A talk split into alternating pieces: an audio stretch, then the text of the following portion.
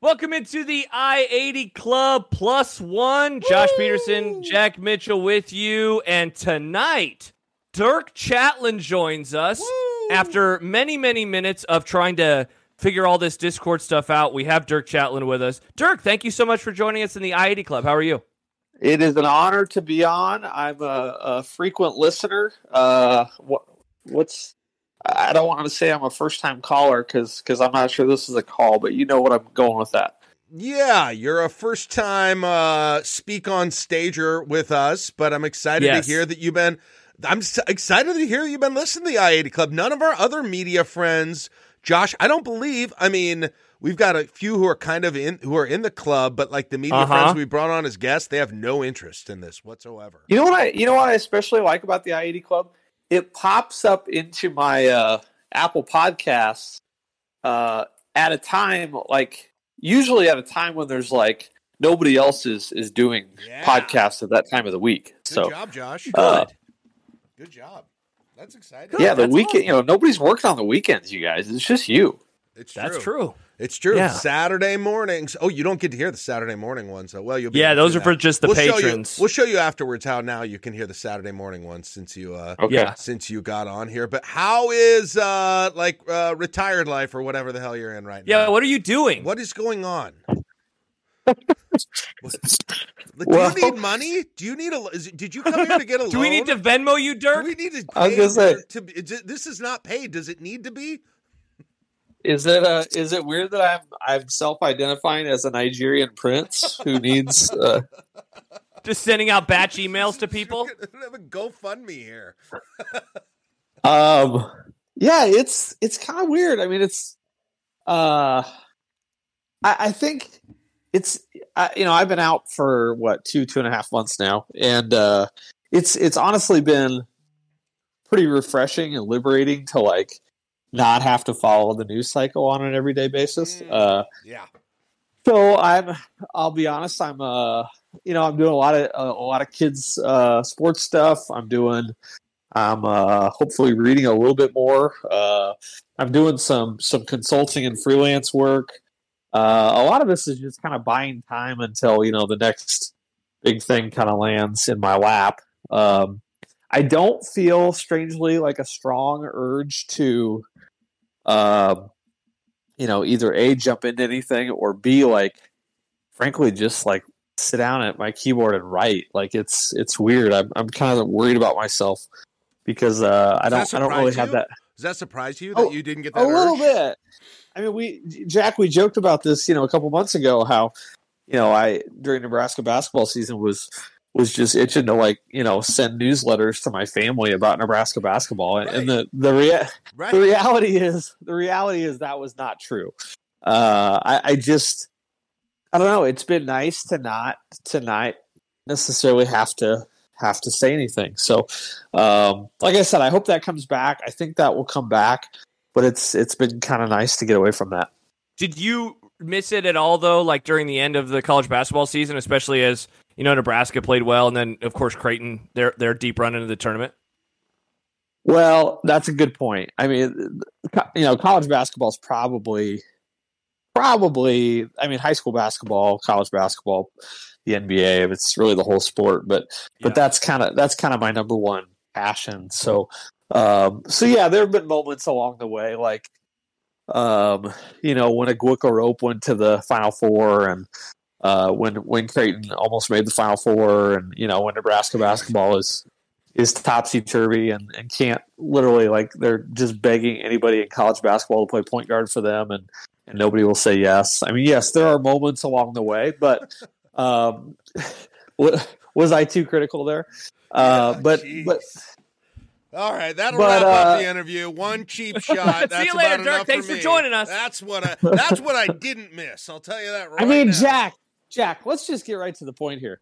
Like you can, you can be the lead guard at a Big Ten program. Okay, you're on. You're playing in front of fifteen thousand people and millions of people on T V, and you know if you play well, you're you're probably going to be a pro. We we will literally give you the keys to the team here, uh, and, and nobody will take them. Nobody will take the keys, Jack. What the hell is going on with this basketball program?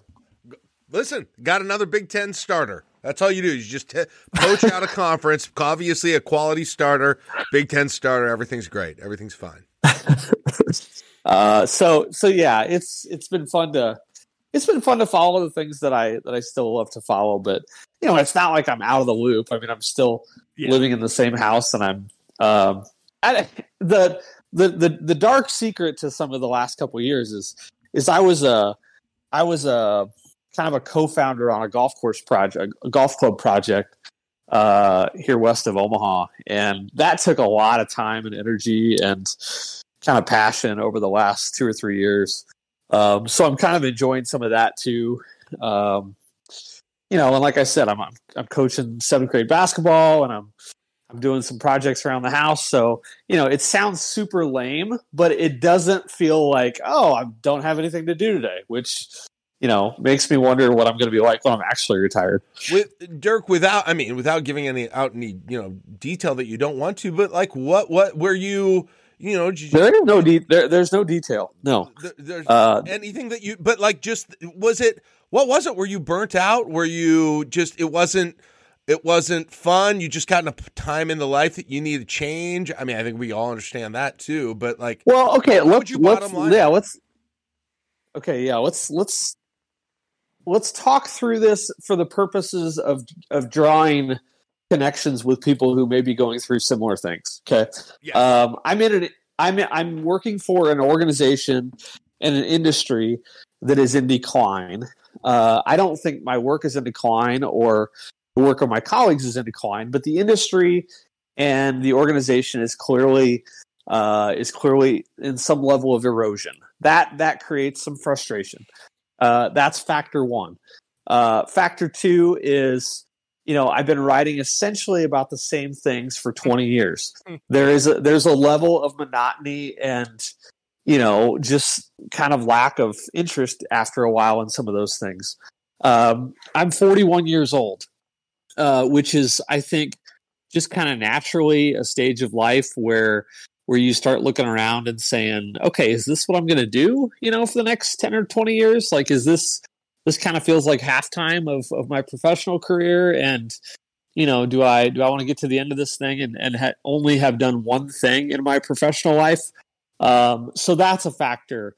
Um, you know, the, the Nebraska athletic scene is a little bit of a factor where there's just, there's not, you know, th- there's, there's not a whole lot of stim stimulation there right now. Um, and, and so there's probably some other things. I mean, I, I've got some, the, the kids part of it is, is really, is really big. I mean, I, I loved coaching youth basketball the last year, and it is so nice to not have to, to cover something and, and miss coaching my son's team, which I, which I love to do. So, um, you know, it's, it's a lot of little things. I was probably, you know, this, this sounds really lame because people, you know, people lay concrete for work, and they, they, uh, you know, hold road signs on the highway and stuff like that. But like, it's, I, I writing is, is hard for me. It's always been hard for me. It always takes a lot of creative energy to do the things that I really want to do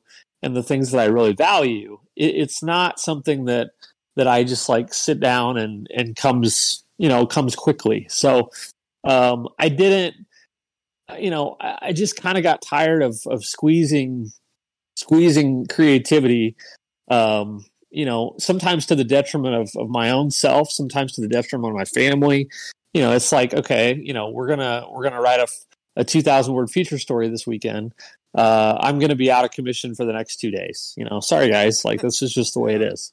And, or, or, you know, another factor in this, guys, I'll be honest, is, Uh, is the twenty-fourth and Glory book that we did, where like you do, you, you do a project like that that means a lot to you, and it means a lot to the community, and and and you're supposed to go back to like daily journalism and writing about press conferences, and it's like, well, that that doesn't that doesn't feel right, you know. It's like it feels like we've kind of graduated beyond that, um, and so you know, lots of little different things. It's just I, I was probably ready two years ago.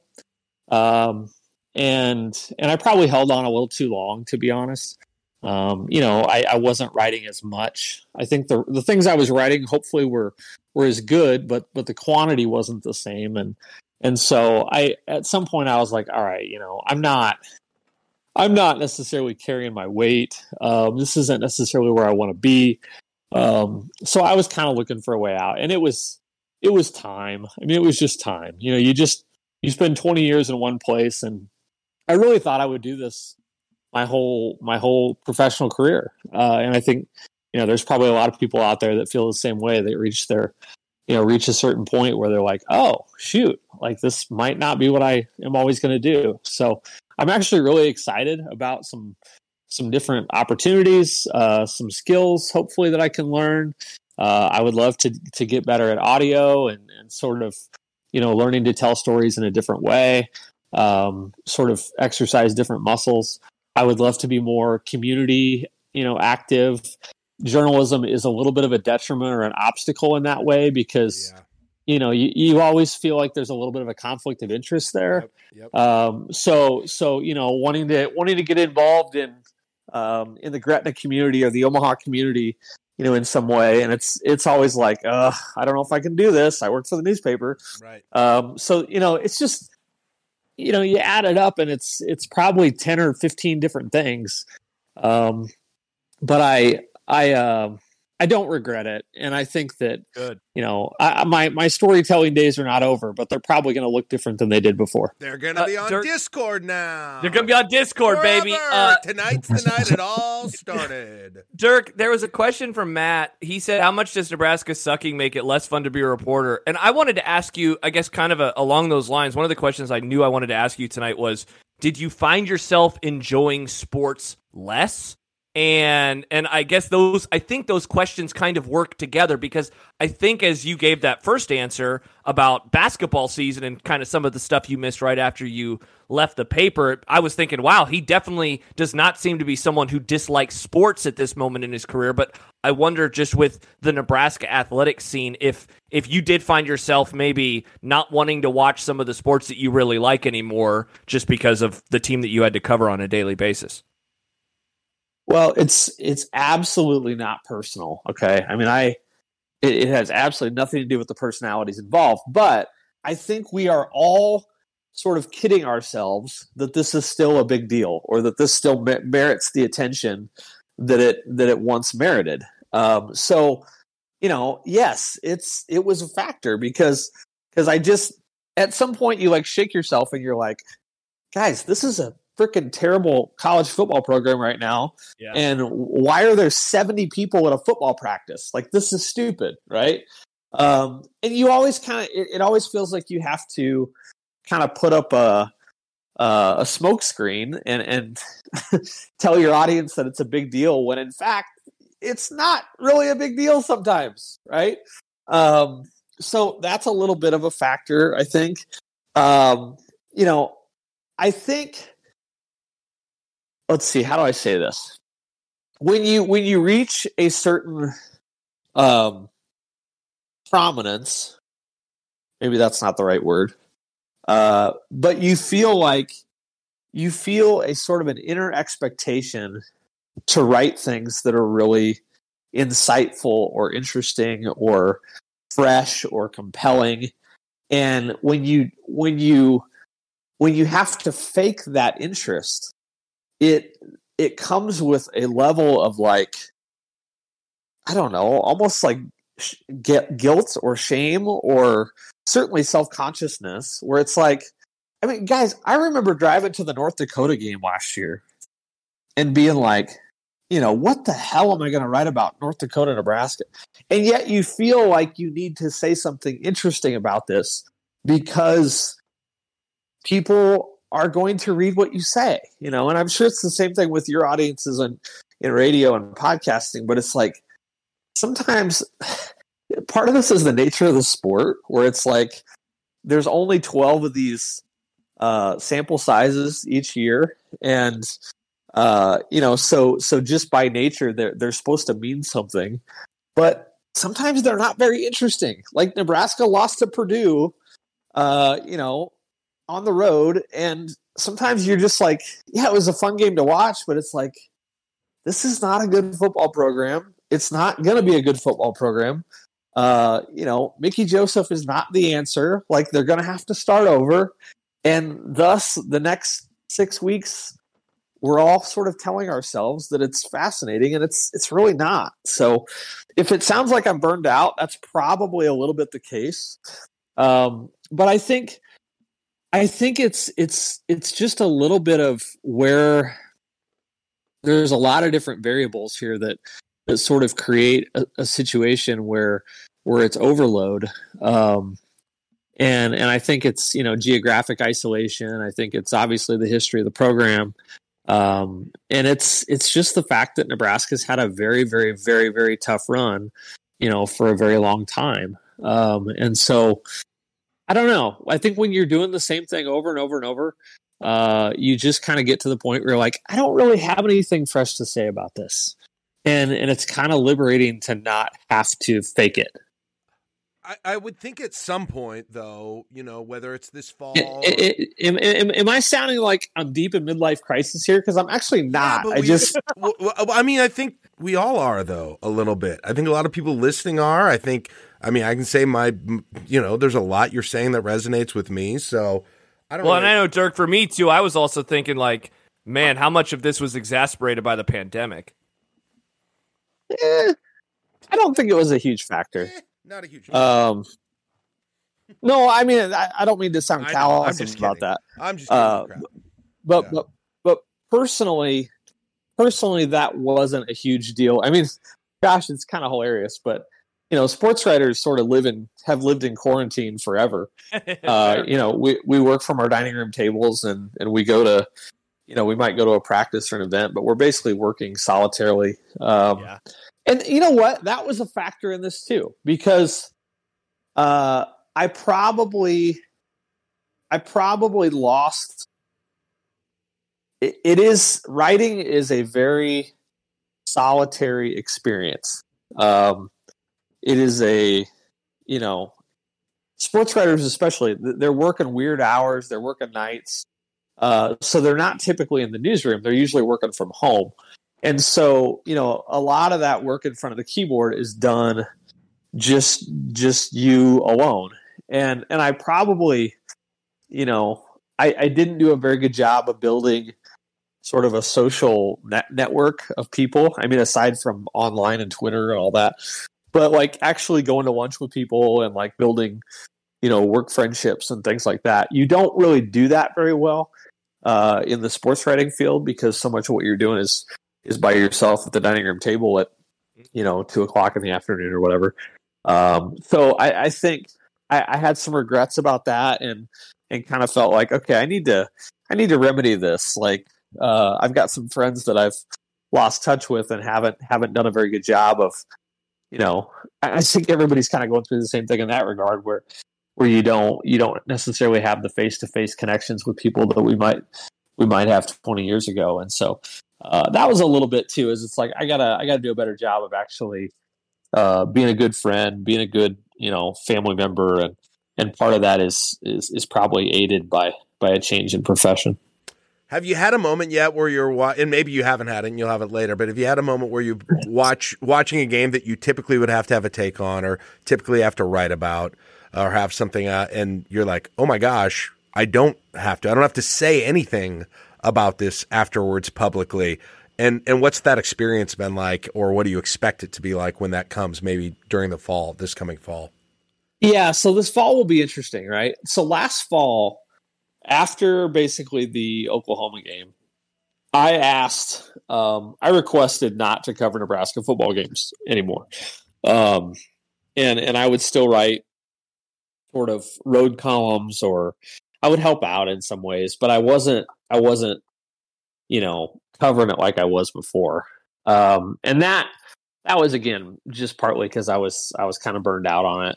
Um, but, but to your point, Jack, it's funny cause like, uh, my daughter and I went out of town, um, for like three days right before the spring game. And we're, we're coming back, we're traveling back home on the, the day of the spring game. And it's like, man, this is so awesome. I have no idea what's happening in the spring game. I don't need to know what's happening in the spring game. I don't have to care about Frank Solich coming back to Memorial Stadium. Like, and, and none of these things, like I realized Trust me, I realize how stupid this sounds. Like, hey, man, you know, like, go to work, do your job. Like, people want to hear what you say. That's that's a that's a good thing, not a bad thing. But but you do just kind of reach a point uh, where it's it's nice not have to feel like you have to have a take on something, right? Um, and I hope I hope people understand at least that part of it. Uh, you know, I know we're dealing with with the sickos here who. Uh, you know, our audience and, and certainly ourselves, um, we're, we're, we're interested, you know, we're connected because of our shared interest in, in a subject matter. Um, so, you know, and I still have that, but it is, it is nice to not feel like you have to have something fresh to say. Right.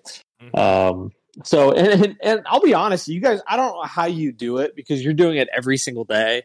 Um, and you're doing it, you know, you're doing it in such a way that um, not only has to be insightful, but has to be entertaining and engaging, and also has to keep an audience's attention for like a fairly long time. Uh, that's not an easy thing to do in this, in sort of this climate of, of repetition, especially when it comes to Nebraska football. So uh, props to you. I, I recognize very wholeheartedly that you, you have a harder job than I do.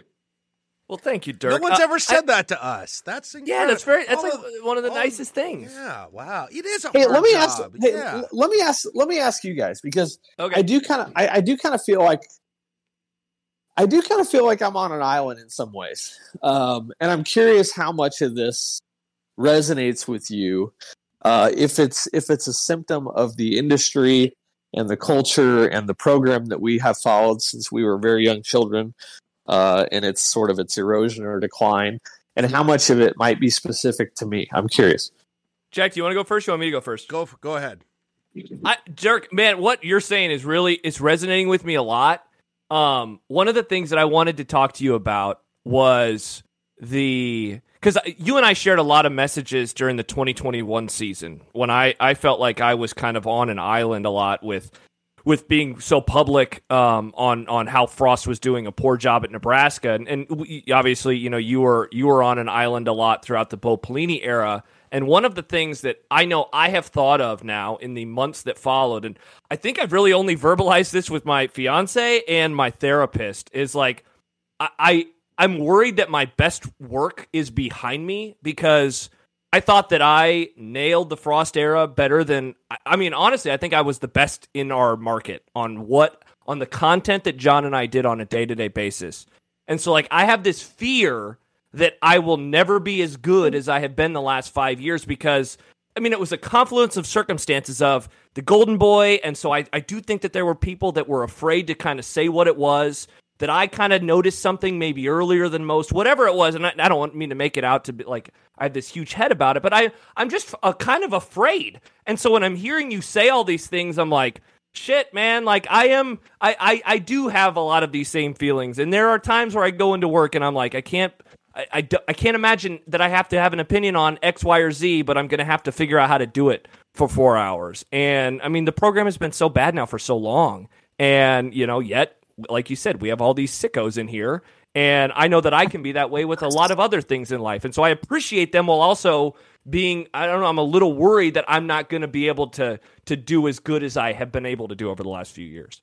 Yeah, no, it's it's like being, you know, it's literally being handed a microphone and, and you know, being instructed to say something interesting, and you're you're terrified that you might not have anything interesting to say, you know? Yeah. Um, and so I think, you know, it's sort of like if you had to give a, a best man speech at a wedding where you barely know the guy that you're talking about, you know, it's like, it's like, this is, this is not good. Um, I, I think I would just be honest with you in telling you, Josh, that first of all, if it continues on the trend that it is, you will lose interest in it. Uh, you will not have the same passion for it. I mean, I, I would put my work in the last five years of Pelini. Um, you know, I, I, I'm very proud of that. Yeah. Um, on a, on a week to week, day to day basis.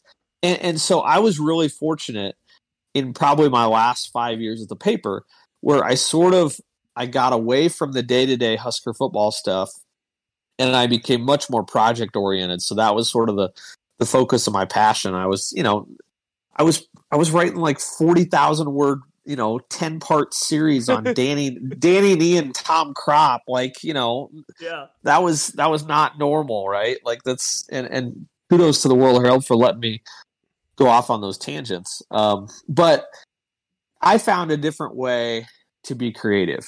Uh, it wasn't in the same way that I was during the during the Pelini era. Um, and so I would encourage you, you know, to to not try to replicate it uh, or feel like you have to gin up the same amount of passion. Uh, I think I would encourage you to look for other ways to channel it. Um, and, and, and just be honest with yourself that, like, hey, there are seasons of life, and like the things that you really care about at age twenty-eight to thirty-three are not necessarily the things that you really care about from thirty-eight to forty-three, you know?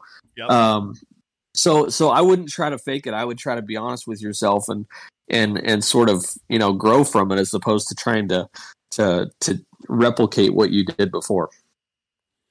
Hey, well, one last thought, and Jack, I'm really interested in what you say about the same topic. Okay. But none of my wanting to get away had anything to do with criticism or toxic really? Twitter hmm. or no, it didn't. It's so weird. Like, I just got used to that stuff. I didn't, I did not, I think I just became so accustomed to that part of it that, like, I just, It was it was fine. Like, I didn't care about the, any of that.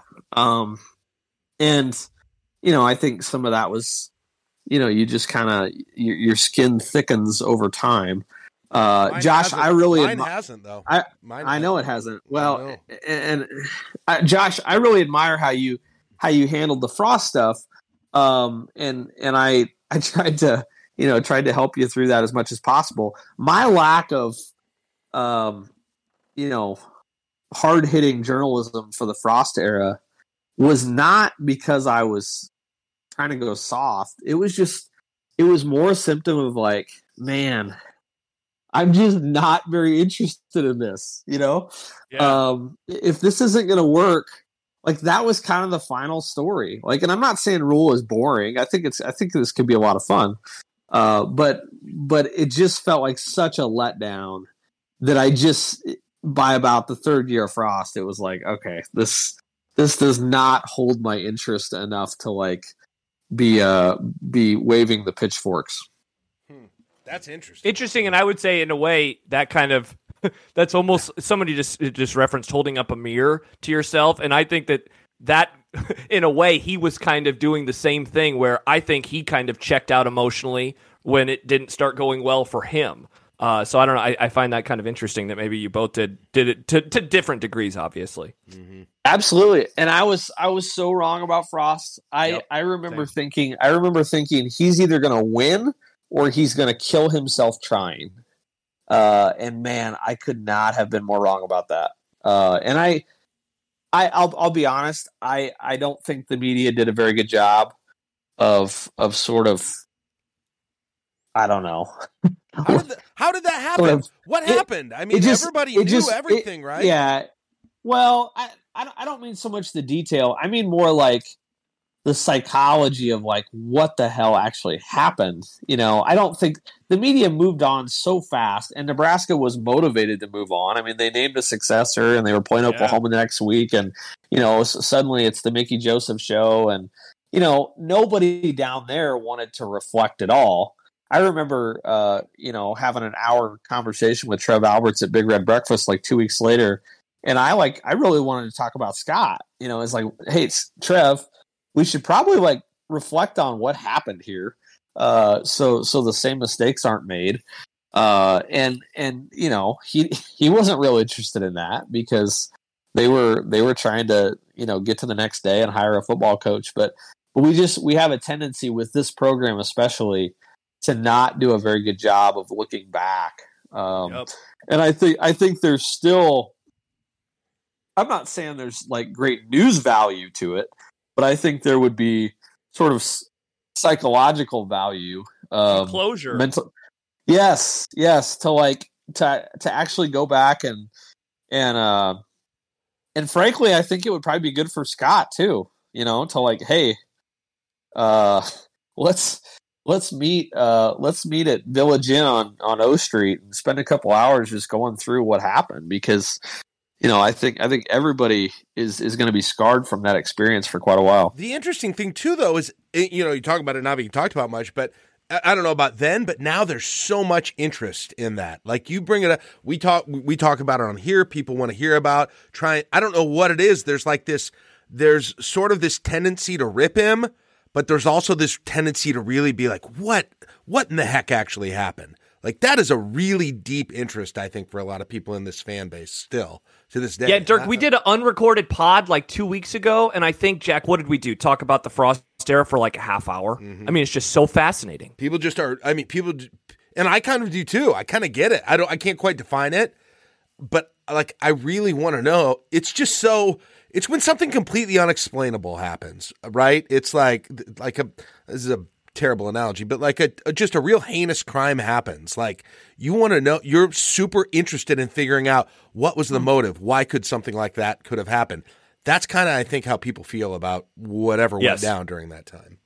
Yeah, yeah. My and and and I don't, I don't know. Uh, and I've always, I've always felt like I was a better journalist when I wasn't part of the gossip mill. So I was more, I was more honest. I was more able to. Uh, I think a lot of journalists suffer from getting too close to a situation and, and then they can't speak truth. So I always, you know, sort of took the approach that uh, I'm going to cost myself, you know, some some news stories along the way, but I'm gonna I'm gonna do so in a way that allows me to be uh, fairly level headed about what's going on. And I I probably didn't do a very good job in the Frost era of of being connected enough, because I still, I guess I sort of just. felt like he would eventually figure it out. Uh, my in in looking back, uh, and again, like guys, this sounds crazy, but I know you can relate to it. Like there's some serious, like, kind of personal. Uh, I don't. It just the Frost era, like, kind of changed the way that it sort of changed the story that I told myself about the program. Like that's why it was so jarring, right? Is it's like. It just, it felt like, it kind of felt like the whole thing was a fraud in some ways, or like a lie that we were telling ourselves. Like, and I, I, I don't, I haven't articulated that very well, well, well the, uh, but it, I, Dirk, just interrupt, like I, I could, I think that's part of the reason people want it explained so badly. Like they want to believe that it wasn't, like we weren't sold a false false bill of goods in nineteen ninety-seven, and we weren't sold a false good of bills in twenty eighteen. Something something developed, something happened over that time. I think that's part yeah. of it, honestly. You know, but but my my thesis statement on Scott, and this has been true since, I don't know, probably a year, maybe a year now, uh, maybe longer, where I, I felt like there was a there was a fight or flight mechanism in his brain where he thought it was going to be easy. Everybody had told him it was going to be easy. Everything that he had done as a head coach had been easy. And he got into a situation where he was like, he found himself in a, in a really messy spot. And, and there was like, he could either fight through it or he could flee. Um, and, And I think he fled because he didn't feel like he could figure it out. So I think he disengaged in the same way that you might if you were, you know, had an employer that you didn't get, you know, didn't see a future in, or or a relationship, or you know, some in some ways you might compare it to like how kids check out of school uh, or college or whatever. But it was like he he could have either, you know, grinded through it and tried to find solutions, or or he could basically say, man, I'm gonna I can't do it, I'm gonna kill myself if I try. Uh and he just he just checked out. Yeah. And I man, I got I got that so wrong. Like I, I can't believe how wrong I was about that. Uh but but that's that's basically what he did, I think. Yeah. Um Josh, you got anything? Well, I was gonna. Do you want to answer the question that he asked earlier, Jack? Oh, I don't know if anybody wants to hear uh, about me. What, I want to hear it. What was what was your what was your question? I kind of forgot what we were talking. Well, about. just just just sort of the the. Uh, you could call it burnout. You could call it the uh, sort of the the sense of uh, of feeling like you have to say something when you don't have something to say, or find something oh. interesting. It, it's a strange predi- it's a strange predicament when when people are looking at you uh, because you literally have a microphone in front of your face uh, to to sort of put their thoughts into words, and you, I guess, are just a little tired of that, you know? Uh, um, yeah. And that's, that's not exactly what I said before, but, but it's, it's a new spin on it. I'm, I'm curious, curious how you felt about that. Um, to the extent I feel that it is, um, it, it, it, it, it's usually about, for me, and, and and I broke in and I said something to you when you were like you were talking about how the criticism and none of that even affected you, and um, which is incredible because it still does. I mean, for me, it's not been a short time. I've been in this seventeen years, um, and I still think about it. Like when it comes up, I can't stop thinking about it. And there have always been, I've had bosses who have said to me, you know, at the very beginning, earlier, you're, you're going to grow a thick skin. You're going to get a thick skin. And I haven't. I, I mean, I think in some ways maybe the the direct reaction is, but just mentally, I have not with all of that. And I am burnt out on obsession of what other people think of me, which I have acquired during um, the tenure of of this job is just, and and it kind of bleeds into all sections for me, or I don't know if it does for other people, but for me, it kind of. It bleeds into other parts of my life, and just constantly, man, just spending way too much time thinking, overthinking. And it it just kind of started, I think, with some of the things I do uh, with work. And I think you kind of have to do, right? Like it is, I've taken on this role in radio where um, for people who don't know, um, you know, my biggest goal is to be liked by the biggest number of people. That's really probably sums up what what my which is different than what a lot of people try to do on the radio, but that's kind of what I try to do, um, and that eventually thinking about that all the time, just having a break from wondering what or worrying about what people are thinking about you for me would be the biggest portion. It wouldn't be so much, you know, what you're talking about, like needing to have something to say, because I kind of have a flexibility, unlike what you did, is like, I've got the flexibility, especially with my show, probably even more so than Josh's. Like, I want to talk about that. I, you know, I mowed the lawn last night and uh, my grass is looking like crap. And that's what I got on my mind. That's what I talk about the first segment in the morning. Um, I almost, I mean, I always am generally at least por- a portion of it. Now there are a few times where I've got to give opinions on things I don't want to, and I'm trying to walk that line of being well-liked and being true to myself, which is also probably another factor in this is, um, and this, it, it, when you, Dirk said the thing about, you know, kind of being involved in the community more, I knew that exactly. I knew what you were talking about because yeah, I would, and I flirt with some of the things I say, Uh, and do, but yeah, there's, there's a lot that I hold back from, um, because I want to maintain the image of being well-liked, of getting my Q rating really high. And so I don't do some of those things because there'd be some people would be pissed off by what I would probably do. So that, that part of it really kind of resonated with me. So it's, it's a little bit different for me, I think, but I, you know, generally I, um, I also, I think I hear a lot of similarities too, kind of in the, the part of life and the family situation and everything that goes along with that. Now, thing is, I get to spend more time with my family really because of my job.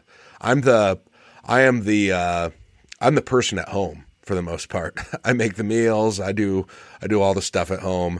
Um, and so that's also been kind of a good part of it for me, which my kids are, I got a kid who's graduating high school now, and I got a, a daughter who's uh, going to be thirteen. So that's becoming a little less important too, needing to be all around. So I don't know if that yeah. answers your question, but yeah. Yeah, it does. Um, uh, and I, I, I've always probably taken a little bit of joy in, in rebellion. Uh, so pissing, pe- pissing people off was always a little bit of like, I don't know that, that, uh, that activated me, and, and I wasn't trying to do it, but it, I sometimes I, I wrote what I felt because I didn't really care what the consequences of it were. So, um, you know, it's what the odd part of this, you guys, is like, I can't guarantee that if Nebraska goes, let's, if Nebraska like goes ten and two,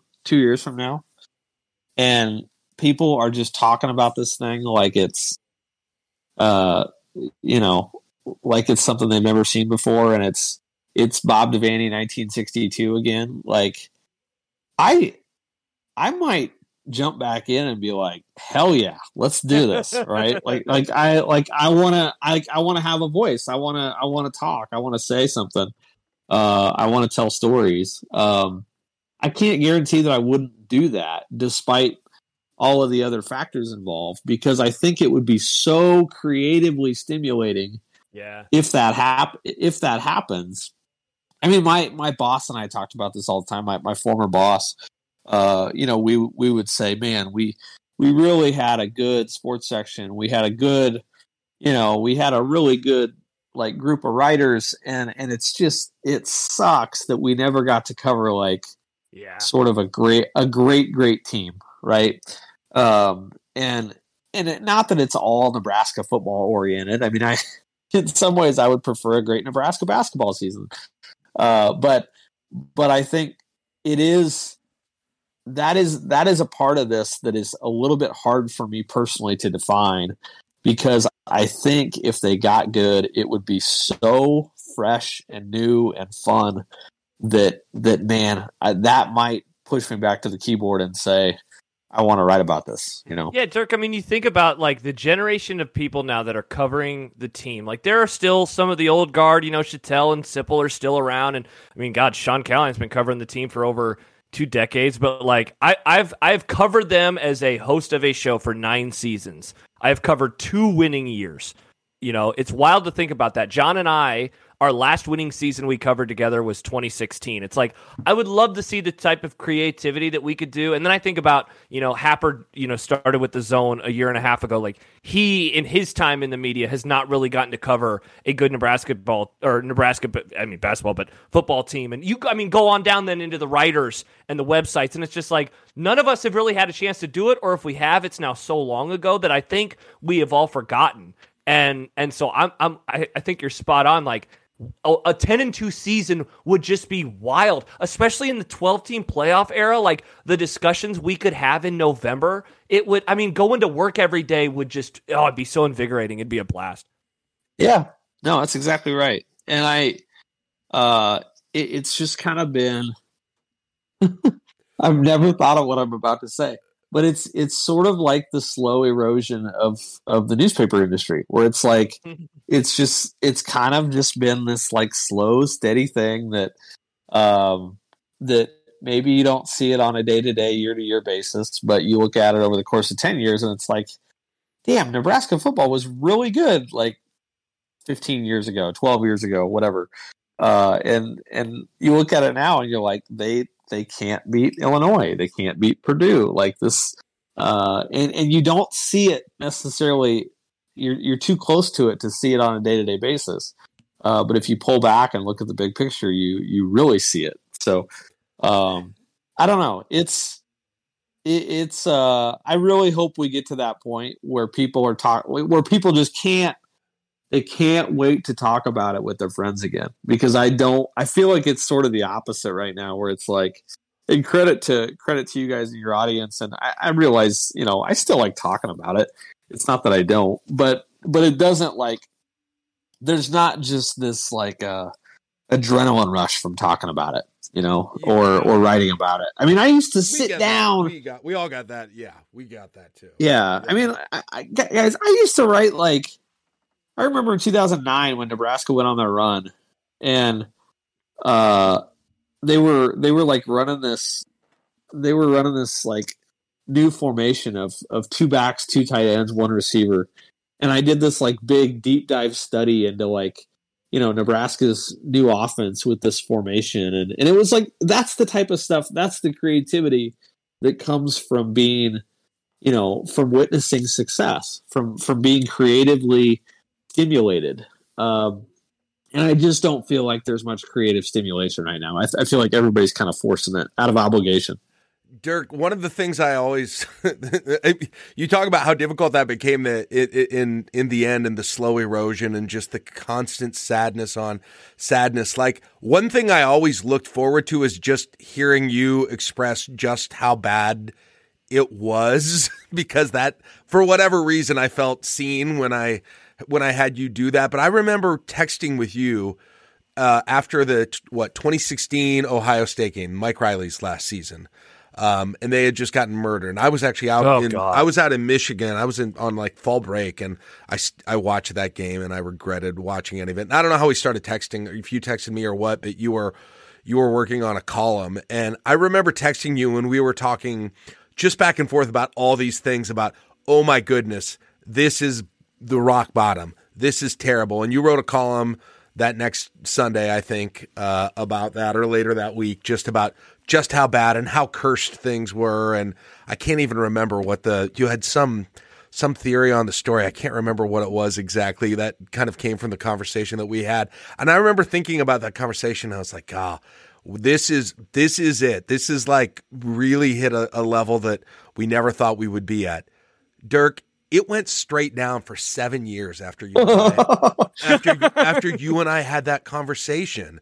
Like, I thought that was the the ultimate time that you were going to write about it, and that was the ultimate statement. That was just first in a series of about fifteen pieces like that that you had to write. Yeah, you know what? I, that's so funny you say that, because there there's been many moments in the last two or three years where I like actually had to like Google search or library search like previous columns, because I felt like I was writing something that I had written before, you know? And it's like, oh crap. Like this, this is not a good sign. Like this is, you know, probably a reflection of my middle-aged memory, but I was like, I was turning into Rick Riley, you know, it was like, yeah. I was, I was like ripping, I felt like I was ripping off my old columns, you know, and it was like, whoa, uh, this is not good when I feel like I've written the same thing this many times. And, and that was, That was a small factor in this uh, in this whole thing too. Dirk, for the for the longest time, people would talk to you, and they would. I mean, people still do it. They still bring up Bo. They bring up the Ohio State press conference. They bring up the audio tape. Like, how has has that been for you? In the, I mean, he has not been Nebraska's coach for what, nine years this fall. Um, the audio tape was recorded now over a decade ago. The column that week that, that, you know, begat the audio tape was, you know, eleven or twelve years ago this fall. And yet, like, I mean, when we said we were going to have you on, there were multiple references to Bo Pelini. And I know that people, friends of mine, whenever you come up or like, hey, what's Dirk doing? Bo Pelini will always follow that. Like, what has that been like for you, given, again, it's been over a decade now that that all of that stuff, you know, unfolded, and many, many coaches have come through Lincoln since? I don't know. I mean, it's, I certainly have like a, I certainly have bittersweet feelings about it. It's not something that I like want to be identified with. Um, yeah. But it's, but I also, I also was really proud of, I said earlier, I was really proud of what I did during that time. Um, you know, the, the, the thing that people never understood about that whole deal, and I think Bo would tell you the same thing, I know Keith Mann would tell you the same thing, is that, that Bo and I got along pretty well, like ninety-five percent of the time. Like I, I would, you know, it's it's un, it's unusual for for a single reporter to to pull a head coach aside after a practice or or a press conference and and take five additional minutes with the head coach, you know, because the head coach is just given thirty minutes to the whole media group. And, and I would do that with Bo all the time, and he was fine. Like he, we were good. Um, I remember the two thousand ten Texas A and M game. He stormed off the field. A fan ran into him. It was, it was, you know, the biggest screw job I've ever seen against Nebraska. It was, you know, sixteen penalties to two or whatever, and Taylor Martinez is on the sideline and talking on the talking on his cell phone to his dad in the locker room, and like just crazy stuff, right? And after the game, uh, you know, I I walked like a hundred yards with Bo, and we were just like, I was kind of stunned by what had happened, and so there were always like these flare-ups, like these public flare-ups, and I always felt a responsibility to ask him the questions that people wanted asked. But it usually didn't really last. Like, it was like, okay, he was really pissed.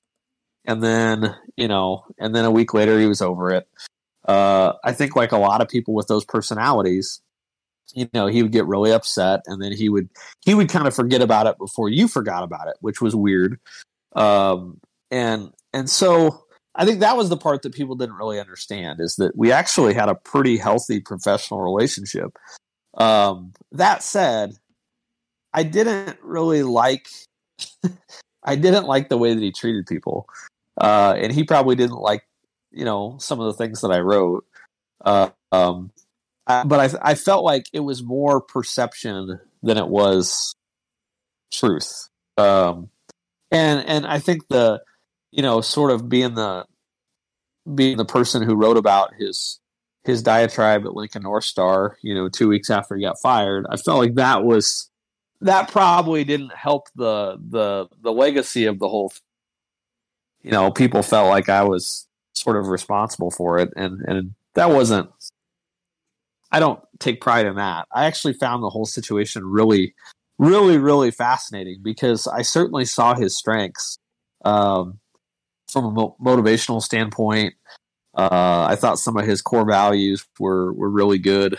Um, but at the same time, he had these kind of fatal flaws. And, and that was the part that I, you know, I, his defenders really never came to grips with the fatal flaws. And so I found him to be this fascinating personality, uh, that at the same time, he was a very kind of simple person, like maybe overly simple.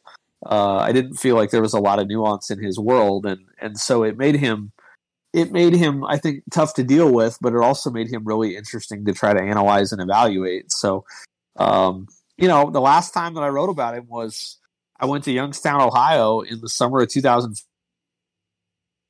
four. Bill Shields and Tinglehoff's uh, Hall of Fame induction. The World Herald was covering that because two Huskers were going into the Hall of Fame. And, and Youngstown was an hour away, and so I drove over to Youngstown.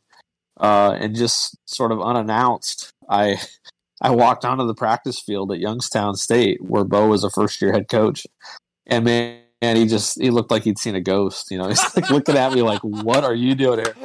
Uh, and it, it was one of those things where like, you, you have to, if you're going to go to Youngstown, Ohio, you at least have to try to talk to him. That's like journalistic obligation. So uh, I wrote a story about him that was, that was actually really complimentary. I mean, he didn't have a good run there, but at that time there was a lot of hope around him coming back home. Uh, sort of similar, uh, a foreshadowing of maybe Frost doing the same thing at a much larger level at, at Nebraska. Uh, and, and I wrote a, I wrote a story about sort of the decline of Youngstown and the hope around Bo bringing it back. And, um, but that's, I think that's the last time that I saw him in person. That was, you know, that was eight, eight years ago. Huh. Hey, has, uh, has, has, has the last few months, and again, this kind of go, this is like, kind of like a question I asked before, but I know you got, you got kids who are into sports, you got son, uh, uh, you know, at least son who's playing basketball. Like, Are, is it more fun to watch sports with your kids? Are you looking forward to that? Is that a thing you didn't get to do in a way that you'd like to? Well, we watch a lot of sports together. Uh, we're, you know, we watch a lot of professional sports together, and that's true. You know, I don't yeah. want to make it. Sa- I want to make it sound like I was working all the time and couldn't spend time with my kids, because okay, you know that, you that, that wasn't stuff that you were covering then. Stuff that you yeah yeah so I, I think I think the the best example of that is is obviously Nebraska football, and um I I I have you know I wish I would have gone to more games with with my kids, uh and didn't really get an opportunity to do that. I remember Chatelain telling a story. you know Chatelain went he went to like he was at in Omaha for like fifteen or twenty years before he ever sat in the stands for a game, which is mind-blowing. Uh, but it's a little bit of a reflection of, you know, just the, what you do week to week in the job. Um, and I think in some ways, you know, journalists need to be out in the stands sometimes. Uh, you get a better appreciation for, for how people feel. Um, and I, you know, t- Tom is very well connected, so that was never a problem with him. But back to the point, but the, the, the biggest takeaway that I have, you know, which I think is similar to what you guys have observed, is that five years ago, six, seven years ago, my son, who is uh, very similar to me in many ways, he was he was totally locked in. You know, he was all in. He was he was watching it, you know, quarter by quarter, minute by minute. And and he's now thirteen years old, and I don't think he really cares that much. Uh, and it's been really, really fascinating. You know, I look at I, I was thirteen years old in nineteen ninety-four when Nebraska won, you know, its first national championship in a generation. And my son is now thirteen years old, and he doesn't follow it. He doesn't really care. Uh, he did, like I said, five, seven years ago. He doesn't anymore. Wow. And that that is such an interesting uh, juxtaposition with, with my personal experience. I mean, those were my formative years. Nebraska won a national championship when I was thirteen, fourteen, and sixteen years old. Like, wow.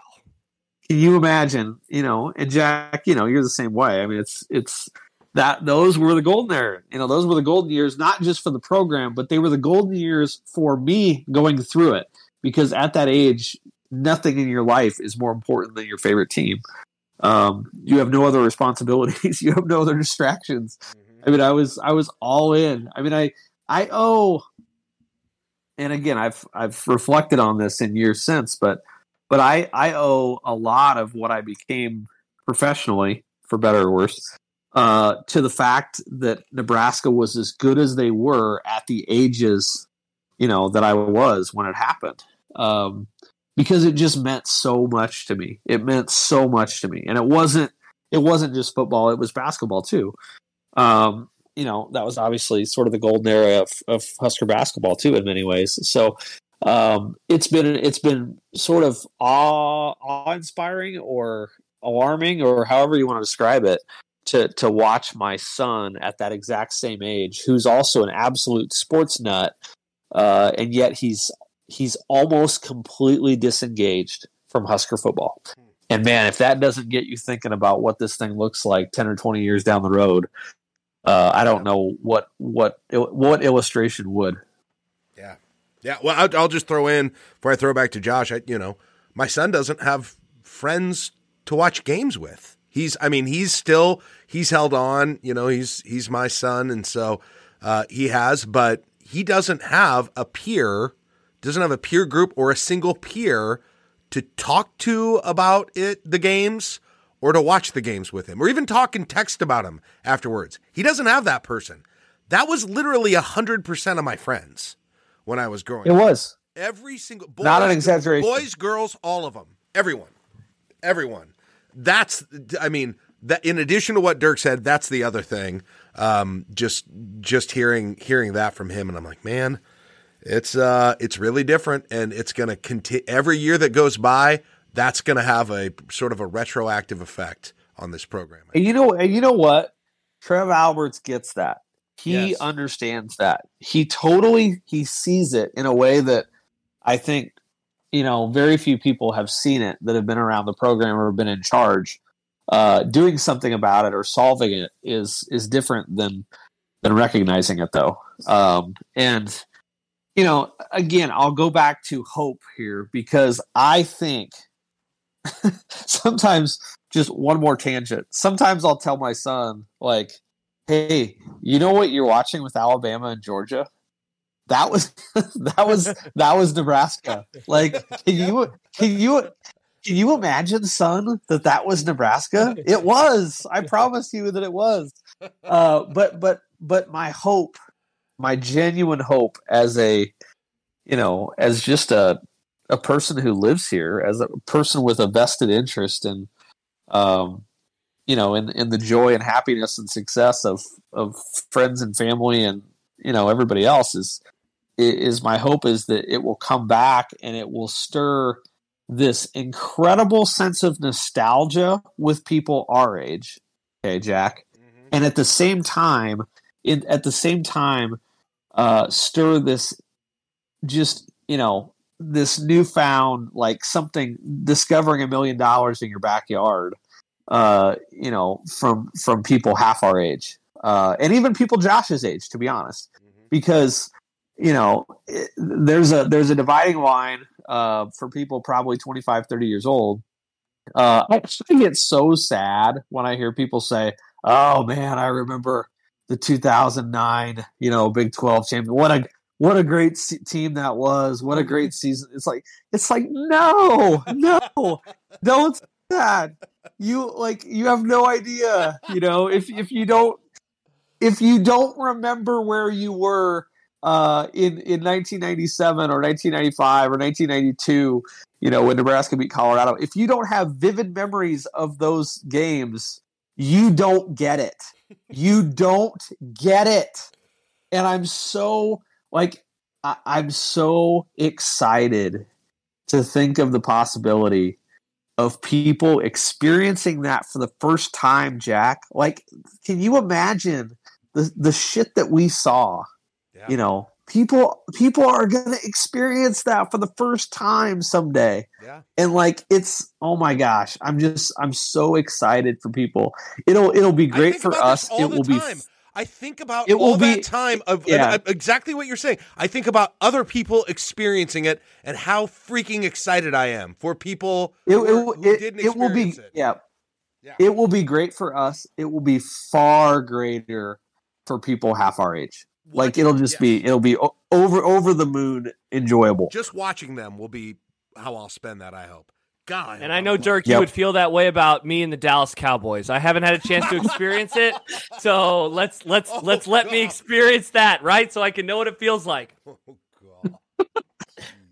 Oh, Josh, you, you had to go there and ruin the whole moment. The Jack whole... Jack and I were like we, we were we were having like a hug. Yep. We were oh, having yeah. a hug. Tears through the were phone, being shed. And, yep. then, you, and the then you had to ruin it. Ruins it. Hey, sad. Dirk, uh, we we've pa- kept you past time, so if you got to go, let us know. I did want to ask you like an industry question. Uh, you talked about the newspaper stuff, you know, multiple times throughout this. What what do you like about the current media landscape, and it can be local or national, but specifically let's just stick with sports stuff, and what do you dislike the most about the industry as it stands right now? Oh boy, I don't know. Um, what do I like? You always know when you're interviewing Dirk, you get the moment of silence when he thinks. Him and Jeff Fortenberry are famous for that. Yeah, Dirk, the Jeff Fortenberry of the media. J- Jeff and I have Jeff, we have Jeff's a lot in common. Hair. Jeff, the hair, definitely. um, I think I think uh, it's. I think most people would agree with this. It's pretty neat to uh, to be able to see the industry evolve and find new ways to tell stories. Uh, and, and I would like to be part of that in the future. I would like to try to find ways to, to tell stories um, in ways that I haven't before. And so I think that's pretty cool to see it, to sort of, you know, get fresh, you know, sort of whether it's, whether it's, uh, you know, some of the thirty for thirty stuff or the documentary stuff or, you know, just podcasting in general. Like I'm a huge N B A podcast junkie and I, I listen to it at least it, it, yeah, I know. It, I, at least one, miserable. you know, it, at least one a day. And like, that's something that I wasn't doing five or ten years ago. So I think that's exciting. Uh, I, I think if there's something that I'm concerned about, I mean, uh, there's lots of things I'm concerned about, but, but I, I, I think just from a local standpoint, um, I, I think that there are so many people who now cover it and yet, almost everybody is is kind of doing the same stuff, and and I don't mean like radio. That's not what I mean. I, I just mean like it's it's gotten harder to to distinguish oneself, um, even even with different genres. You know, it just it feels like we're all kind of saying variations of the same thing, and and I think I think maybe that's just a, a product of of. oversaturation, but it, it just feels like it's harder to break away from the pack. Uh, and so I think that's something that, you know, I think if, if the story gets more interesting, you will eventually, you know, see more distinction in, in, in the voices around the story. Uh, but I think it's become a little bit monotonous. And I was certainly symptomatic of that uh, over the last few years. And, and I, I think, you know, you go to a, I'll just, I'll just spell it out. You go to a, you go to a Nebraska football practice or press conference, and, and there's essentially, you know, forty people transcribing what someone says, you know? And it's like, this is not, um, I don't know. There's gotta be a better way. Right. So, and, and I, I, w- I wish. The funny thing is, Dirk, I'll watch the video and then I'll watch the tweets come in of people tweeting yeah. what was just said that I'm, that I actually have access to and I can actually watch. Yeah. No, so I, I and you know, th- there's an obligation to cover. There, there's a there's a responsibility to cover, um, you know, news or, or what we what we identify as news. But I think I think we we do that at such a granular level that it just becomes heavily monotonous. Um, so yeah. I don't know how that changes, but but I don't love that part of it. That's interesting. We were just having this conversation. My, my program director and me, you know, we were having the conversation too about our newsroom. We have a small radio newsroom, and like, and, and I said to him, I was like, I mean, I'm gonna be honest. I don't. I'm interested in news, but I would never go to try and hit the top of the hour on radio for it, right? And that's not to say it's just there's there's it's it's stuff I'm gonna see other places before that, and it it just goes along with sort of all of that. Changing and having a hard time setting yourself apart. Like we were talking about, like what would, you know, what you really need is maybe to do some just long in-depth stuff and not top of the hour newscasts. And because that's something that's not happening everywhere already. Um, but I think that gets a little bit to what you're saying too. Yeah. And I, and I want to, I want to make a point to say that like, there are lots of exceptions to this. I mean, and, and I mean, good God, Stan McEwen is so freaking talented. Like that guy is always writing things that, you know, that nobody else is writing. And, and, you know, there's other people in the market, pick your, pick your uh, medium, whether it's, you know, podcast, radio, uh, T V. I mean, there's just, it's, it's, there's lots of good talent and lots of good stories. And, and I'm not saying there's not, it just, I feel like we've, we've saturated this thing to a point where, uh, it just kind of creates an echo chamber. And, and I don't think that that's, I don't think that's best serving our audience. And I don't think that's uh, probably the best thing for everybody's creative juices either. Mm-hmm. All right, Josh, should we wrap it? Yeah. Dirk, this was awesome. Was man. Oh, by the way, we had so many mess. I mean, uh, you probably haven't been looking at the messages, but like uh, Josh from, uh, From the chat, uh, he's a teacher at Josh. Hopefully, I say it right. Omaha Brian, right? Uh, Benson, Benson, Benson. My bad, Benson. Benson. Yeah. Uh, but he uh, said that he got. Now I, I lost it. Oh, he said I, w- I want Dirk to know that I ordered a class set of twenty-fourth and Glory for my African American history class next year. I'm st- wow, that's cool. I'm stoked to have my students read it. Sorry, I mislabeled your school, Josh. That's probably the rival, so that probably wasn't very good. all I know, all I know is, is Brian was the one team we beat in Lincoln East in nineteen ninety-five's football season. We were one and zero. Riley Jane Hamilton ranked us ninth in the state. We proceeded to lose eight games in a row. Sorry, Josh, that's my bad. Like twenty nineteen Nebraska. Yeah, yeah, but uh, but uh, yeah, you should uh, Dirk go through and read all of the there are, if you want to. A lot of comments, a lot of people. Uh, Where's this? Where, where's this at? I'd love to. I'd love to engage with that. It's uh, I don't know. Should I even, phone, should I, I, I think it's like the upper right-hand corner. Uh, oh, God. The upper oh, right God. corner of your phone. There's yeah, a, there's, there's a lot of stuff like in there. There was Photoshops, Dirk, like all sorts oh, of God. things in we there. We have a very all robust right. audience, a very active audience. And I probably, feel bad, too, Dirk. We we, we took questions. Like, we were asking questions. people. Yeah, we had we had questions from people. Um, well, here, let me ask this one. Uh, Josh wanted to know if you had a choice to sit down dinner between Bruce Springsteen and Jason Isbell or Nebraska football and basketball having successful seasons in the same year. Which one would you choose? That is awesome. That's yeah. totally awesome. Um, well, assuming the dinner is, is just like a, you know, a very short period, considering, uh, you know, the, the, the success of Nebraska basketball and football would last, you know, presumably for many months. Uh, I, I think I would have to, I'd have wow. to shun my hero, shun my musical heroes, uh, in, you know, on behalf of the, of the Huskers. And they say Dirk hates Nebraska. Wow. You people are wrong. You're wow. wrong. Going against the stereotype. I Breaking love it, Dirk. Barriers. Look at the new Dirk. It, it's the yeah. new Dirk is what it is. He's not a media member anymore. Not he doesn't like the member. boss anymore. That's yep. how it rolls. No. Oh, my gosh. You guys, I, I saw I, I saw Springsteen three times uh, in February. Oh, my uh, gosh. I went, I went to Kansas City, I went to Tulsa, and I went to Minneapolis. Jeez. And uh, and the only reason I didn't go to more than that is because they were too far away. I was but, gonna say, how did you uh, get away with that even? Holy cow. He doesn't have a job anymore. What do you mean? He just left. Bruce, Bruce, Bruce handed uh, handed my eight-year-old son a guitar pick uh, in, in Minneapolis. Uh, so it was a... Uh, Man, you guys, it's it's so good. Like I, I realize that the Springsteen thing is such a cliche, but yes. what they're doing at se- what they're what they're doing at seventy-three years old is unbelievable. I wish you could experience it. Hey, let me. I, I've not found a good way to do this, uh, where where it doesn't like come back and punch me in the face somehow. And and maybe this is a good way to do it. If if I was going to throw a couple book ideas at you, okay? Yeah. I'm not I'm not saying I'm going to do any of these. The twenty ten okay? Nebraska but, but, football team, tell me more. No, I'm not doing that.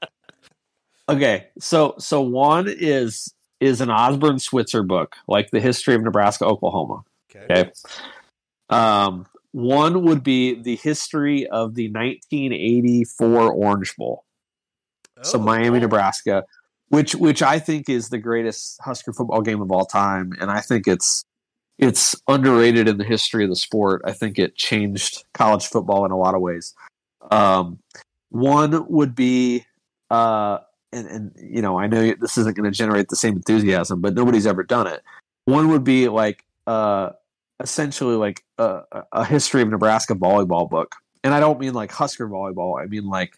You know, how the hell did volleyball become what it is in this state? Um, you know, and then and then you know you could throw out some Pelini and Callahan stuff like that, but I don't really want to do that stuff.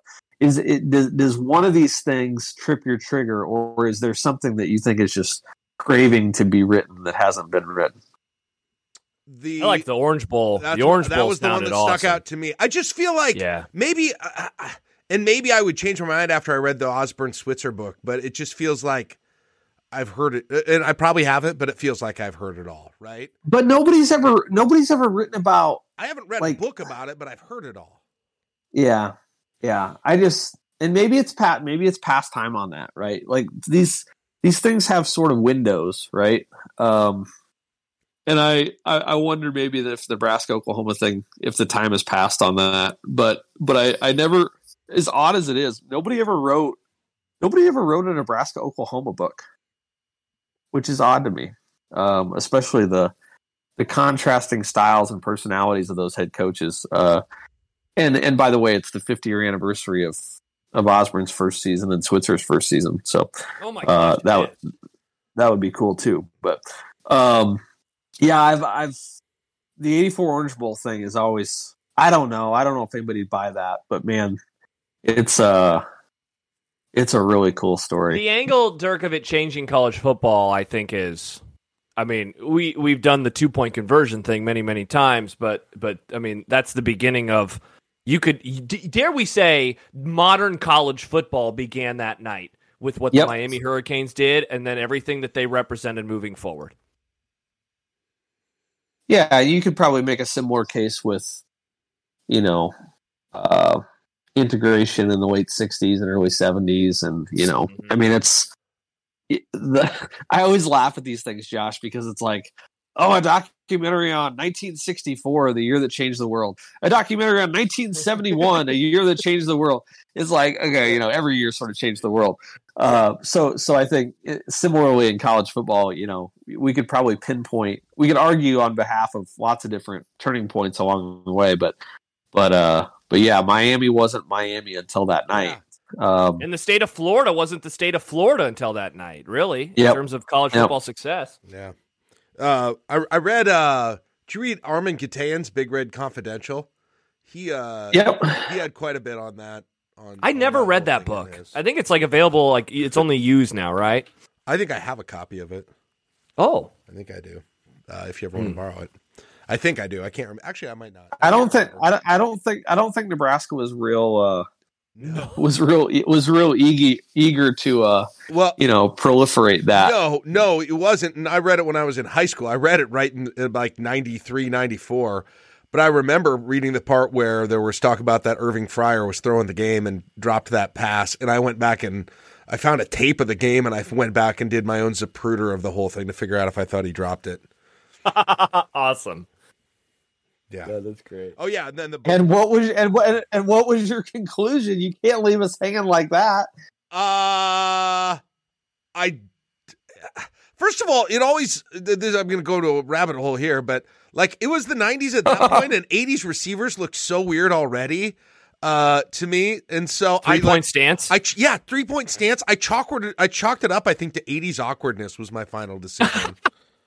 Just like eight, and now it's funny because Josh and I went through and we watched the nineties games again on, and on, that looks club, weird too, and and it looks hey. weird too. It's like they don't throw any passes where guys catch it while running in the nineties. That's weird. Yeah, it's so it's, crazy. It, by the way, eighties awkwardness is also uh, how Jack attributed his seventh grade school picture. So uh, there's there's lots of things that. You're on. uh, oh, Dave Fight says I missed the Dirk and Jack conversation on Mondays on his show. Yeah, that, Dirk was nice to do that. He did that for a lot of years, so that was, I missed it too. I didn't really prepare for him, and I didn't really ask you questions, which I know uh, guests probably get pissed at me for, but you never seem to, so I appreciated that. I just Jack, said, I what just, I just what, said things that I wanted you to what, react. What is going on? Yeah, what I felt like we spent most of the year just talking about Nebraska basketball. Uh, which I what what are they doing? What are they doing? Ooh, uh, you, they're hoping Casey comes back and and hoping he carries them. Um, you know, I don't know what I, mean, I don't know yet, Dirk. It's a little early to get that to get that down on the situation. You got you got a big. I know. I just I portal. I don't. I mean, I don't know for sure, and I'm sure it'll end up being terrible. But I'm just not ready to be. Sh- you know. Say it, just like describe why it will be terrible yet. Yeah, Dirk, you know just, how like I, earlier I you guys were talking about like kids and how you're just like, I don't know how you do this, like with continuing to like care about the football team. That's how I feel with everyone in Nebraska basketball. I'm blown away that people can still put time and effort and feelings into that program. It, I, I just, I can't do it. It's so hard for me. Yeah. But yeah. That was I, I get that. But we talked about it. And listen, once Dirk wrote the knee thing, the Danny knee thing, and I, by the way, I, D, Dirk did a live like interview with Bruce Chubbuck and Bo Reed and I don't know, a few of those other guys from that era over at Barry's. I remember Dirk, it was before the state basketball tournament one night. And I yeah. remember I was there. I was there uh, sitting at the bar watching a whole, that whole thing, and that was great. And so once, you know, once we shared that much of that common experience, and I knew we did, uh, that that's always my go-to with Dirk, no matter what. It always is. For, uh, he seems he gets me when it comes to Nebraska basketball team. Oh, for sure. Yeah, for sure. So that's good. Yeah, it's uh. So so if if if Nebraska football in the nineties was Springsteen, you know, everybody knew about him and everything. Uh, Uh, Nebraska basketball was, was more of the Jason Isbell, a yeah. little bit more of a niche. Uh, Hip, you know, hipsters, you, you, hipsters. I was, I was, yeah. yeah. So Isbell was at, he was at the Orpheum last night, and I went, and I'm like looking around, and my wife's like, "Why are you looking around so much?" I'm like, "Because if I see somebody here, I know it says something about them that they're here." uh, so, so I'm trying to, you know. Josh says that I saw you there. Oh my gosh, that's hilarious. Josh, the teacher who uh, who's going yeah yeah book, Josh, the teacher. So that tells oh, me what you need funny. to talk about. Yeah. Cool, that's awesome. Hey, a lot of a lot of plaid, a lot of facial hair, you guys. Um, oh god, I bet. Yeah, Nebraska basketball was the yeah. You feel like you went through. Like I was in on the band before they were cool, right? That's that's yes. the feeling with Nebraska basketball. Like I can drop Danny knee. I when when when Dirk's writing long think pieces about like Clifford Scales, I'm the one who knows what he's talking about because I had the first album. yeah, and, and Kellen, Kellen on the uh, on the chat too for the Nebraska Ball podcast as well. Yeah. All right, uh, let's uh, be respectful. All right, guys, uh, Dirk's I'll, I'll, uh, that was yeah. fun. That was uh, Dirk. Thank was you, man. Yeah. This was awesome. You're welcome. Thank you, guys. Anytime. Hopefully. Ho- Hopefully, hopefully I didn't bring you down too much. Uh, I will keep enjoying the show. Thank no, you, make Dirk. Sure and read the chat. You got a lot of people writing to you too. If you can figure out how to do it, you idiot. If not, I'll send you a transcript. I still can't. I still can't. I still can't figure it out. Uh, Even freaking Christmas. All right, I'll copy it and send it to you. Uh, so we'll be back on Saturday, Saturday morning coffee show. Uh, are we putting this out, Jack, on the free feed? Should we tell people to subscribe? I don't know. What do you think? What would be the best? Dirk, what do you want to do? Do you want to keep this behind a paywall, or do you want this out for the uh, public or to do hear? You not care at all? Yeah. Do you? Yeah. Well, you decide. First of all, I don't. I think you're overrating the public's interest in, in an interview with me. Uh, but but uh, considering, uh, yeah, I mean, free is always better, right? So free is always better. All right. I, I'm going to say this, Jack. This is the best podcast we've ever done. Dirk, you were a fantastic guest. If you've listened to this and you're like, wow, I wish that I could listen to this content as good as this. Well, it might not be as good as this every time, but it's still very good. Patreon.com slash I D Club. Join us today for as low as three dollars a month. And I'd just like to say it's my second favorite podcast, second oh. behind the one where Mike Schaefer's mic was fa- failing the entire time. Yeah, that was rough. Uh, that all was right. Rough. All right. See y'all later. We'll see you Saturday morning. Bye-bye.